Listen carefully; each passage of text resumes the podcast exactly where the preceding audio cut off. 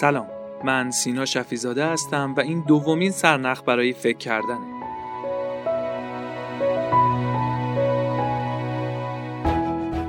کتاب قلعه حیوانات نوشته جورج اورول ترجمه محمد علی جدیری سمد محمدی آسیابی.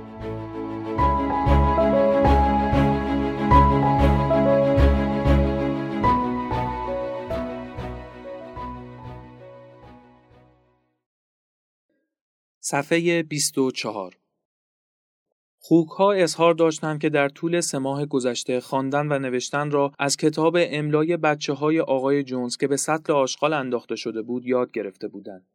ناپل اون ادهی را دنبال سطل رنگ های سیاه و سفید فرستاد و حیوانات را به طرف دروازه پنج کلونی که به جاده مشرف می‌شد برد.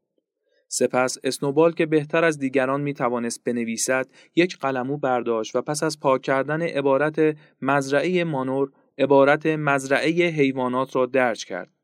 از این به بعد مزرعه به این نام خوانده شد. سپس به ساختمانهای مزرعه برگشتند. ناپل اون و اسنوبال ادهی را دنبال نردبان فرستادند تا بتوانند به بالای دیوار طویله رفته و اصول حیوانگرایی را بنویسند. آنها توضیح دادند که با مطالعاتی که در سه ماه گذشته انجام داده بودند موفق شده بودند اصول حیوانگرایی را به هفت اصل کاهش دهند که می‌خواستند در روی دیوار درج کنند. اظهار داشتند این اصول غیر قابل تغییر هستند و همه حیوانات موظفند از آنها تبعیت کنند. با مقداری زحمت اسنوبال از نردبان بالا رفت و شروع به نوشتن کرد. اسکویلر چند پله پایینتر از او سطح رنگ را نگه داشته بود. اصلها در روی دیوار سیاه با حروف سفید رنگ بزرگ که از فاصله سی متری قابل رویت بودن نوشته شدند. هفت اصل یک هر موجودی که روی دو پا حرکت می کند دشمن محسوب می شود. دو هر موجودی که روی چهار پا حرکت می کند و یا پر دارد دوست تلقی خواهد شد. سه هیچ حیوانی حق ندارد لباس بپوشد. چهار هیچ حیوانی نباید روی تخت خواب بخوابد. 5. هیچ حیوانی مجاز به نوشیدن الکل نمی باشد. 6. هیچ حیوانی حق ندارد حیوان دیگری را به قتل برساند. 7. همه حیوانات با هم برابر هستند. صفحه 58 در این موقع بود که خوکها به صورت غیرمنتظره به اقامتگاه جونز هجوم بردند تا در آنجا اقامت کنند. این بار نیز حیوانات به خاطر آوردند که روزهای اول در این مورد اصلی به تصویب رسیده بود. این بار نیز اسکویلر آنها را متقاعد ساخت که چنین چیزی وجود نداشته است. او خاطر نشان ساخت که خوکها کار فکری انجام می دهند و باید برای استراحت جای مناسبی داشته باشند. علاوه بر این در شعن مقام ناپل اون نبود که در خوکدانی زندگی کند.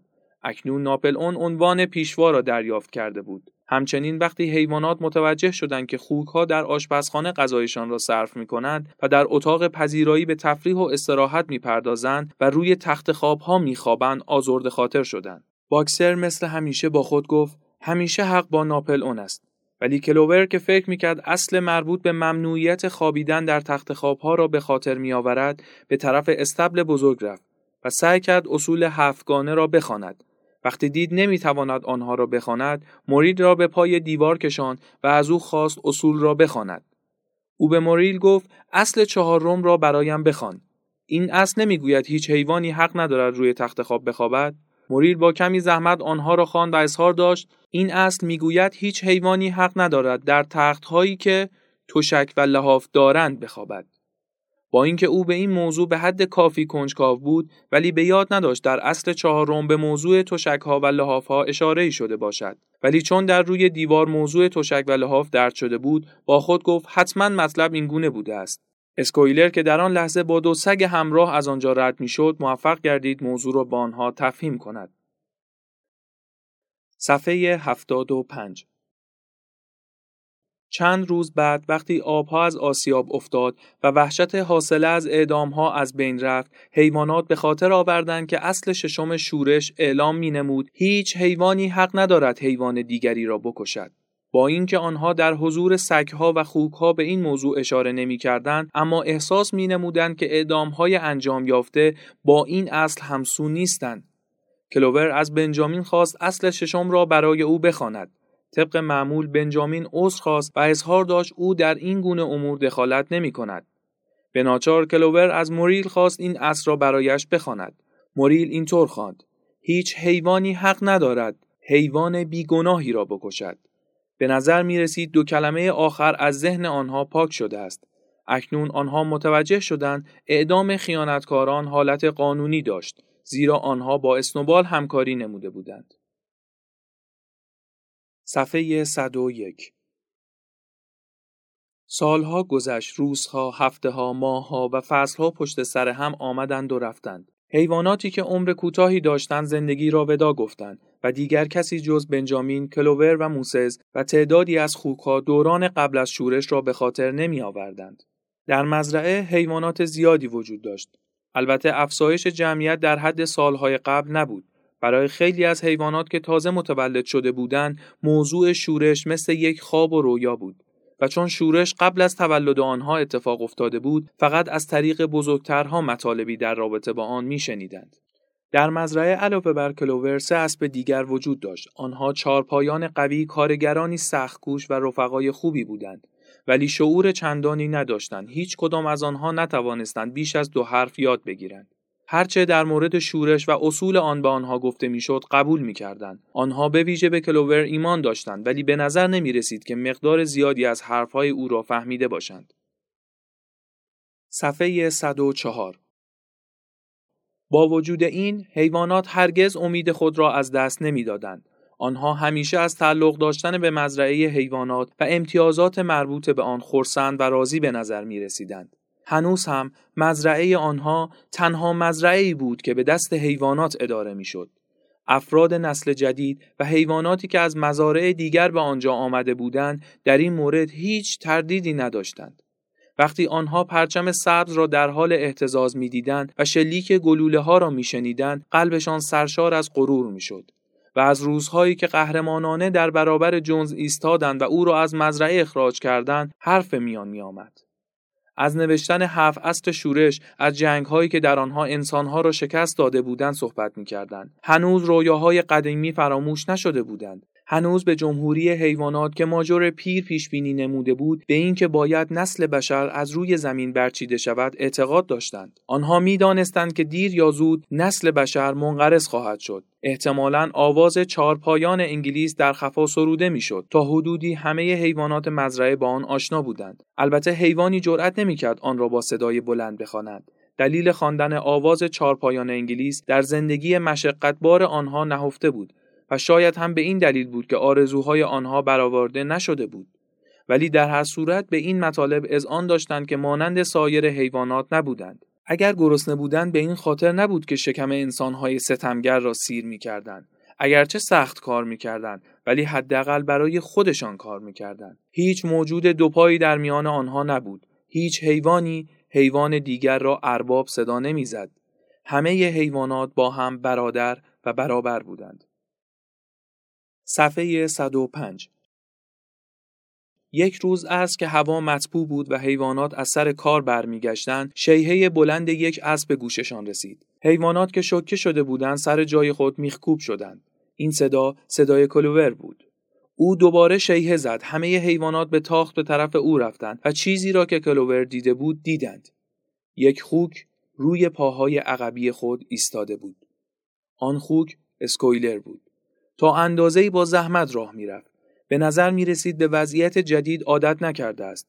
او در حیات قدم می‌زد. یک لحظه بعد در اقامتگاه باز شد و یک دسته خوب که روی پاهای عقبی راه می‌رفتند وارد حیات شدند.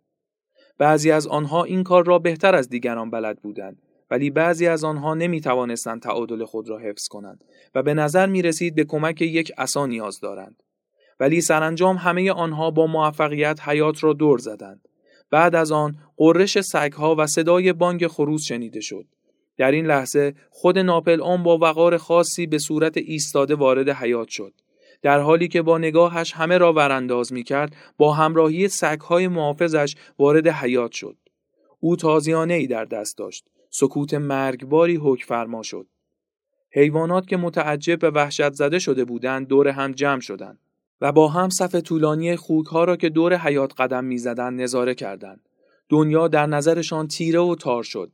تازه از حالت شک بیرون آمده بودند و امکان داشت هر لحظه علیرغم وحشتی که از سگها داشتند و علیرغم عادتی که در سالهای متمادی به تحمل مشکلات و عدم اعتراض کرده بودند به این موضوع اعتراض کنند ولی درست در همین لحظه گوسفندها همصدا شعار چارپا خوب دو پا بهتر چارپا خوب دو پا بهتر چارپا خوب دو پا بهتر. را سر دادند.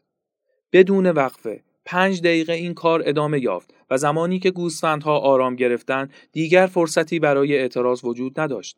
زیرا خوکها به اقامتگاه خود برگشته بودند. بنجامین احساس کرد دماغ یکی از حیوانات با شانه او در تماس است. او برگشت. کلوور را دید. چشمهایش کمسوتر از قبل شده بودند. بدون آنکه حرفی بزند به آرامی یال بنجامین را کشید و بنجامین را به سوی کاهدان بزرگ هدایت کرد. چند دقیقه به دیواری که هفت اصل شورش در روی آن درد شده بود خیره شدم. سرانجام کلوور گفت چشم من دیگر خوب نمی بیند. حتی وقتی جوانتر بودم نمی توانستم اصول شورش را خوب بخوانم.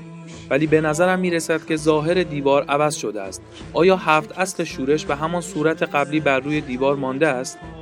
برای اولین بار بنجامین قانونی را که برای خود وضع کرده بود زیر پا گذاشت و آنچه را که در روی دیوار می‌دید برای او خواند.